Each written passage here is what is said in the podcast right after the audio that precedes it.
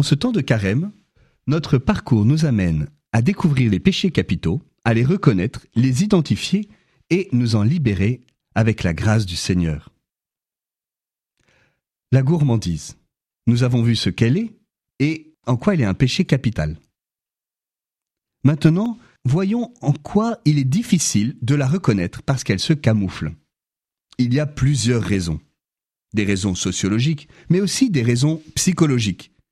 Et puis, parfois, la, la gourmandise s'entremêle avec des maladies.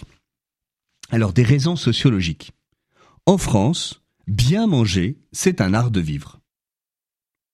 Et il est communément admis que nous devons faire preuve d'un enthousiasme certain dans notre rapport à la nourriture et la boisson.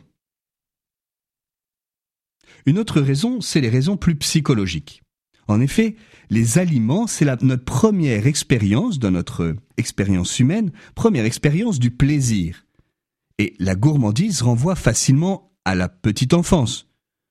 La Madeleine de Proust, qui n'est pas un péché de gourmandise, mais nous manifeste que il y a un lien intime entre l'aliment et l'enfance.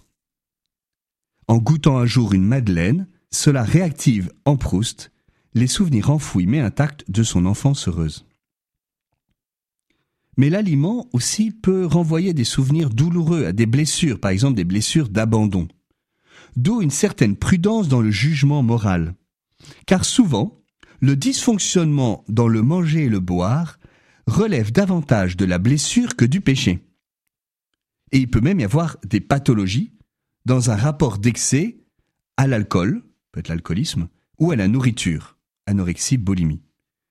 C'est pour cela que nous devons bien euh, distinguer le péché et la maladie. Il s'agit de distinguer le péché d'ébriété et la maladie de l'alcoolisme, où la liberté est largement aliénée.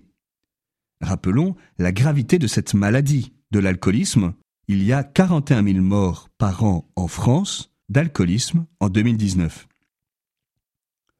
Lorsque je suis dépendant d'alcool, et plus largement de tout type d'autres dépendances, la faute morale n'est pas dans la consommation excessive, mais dans l'orgueil de refuser de me reconnaître pécheur, dans le manque d'amour de soi et des autres qui souffrent à côté de moi en refusant de me soigner, par exemple. Là se niche le péché.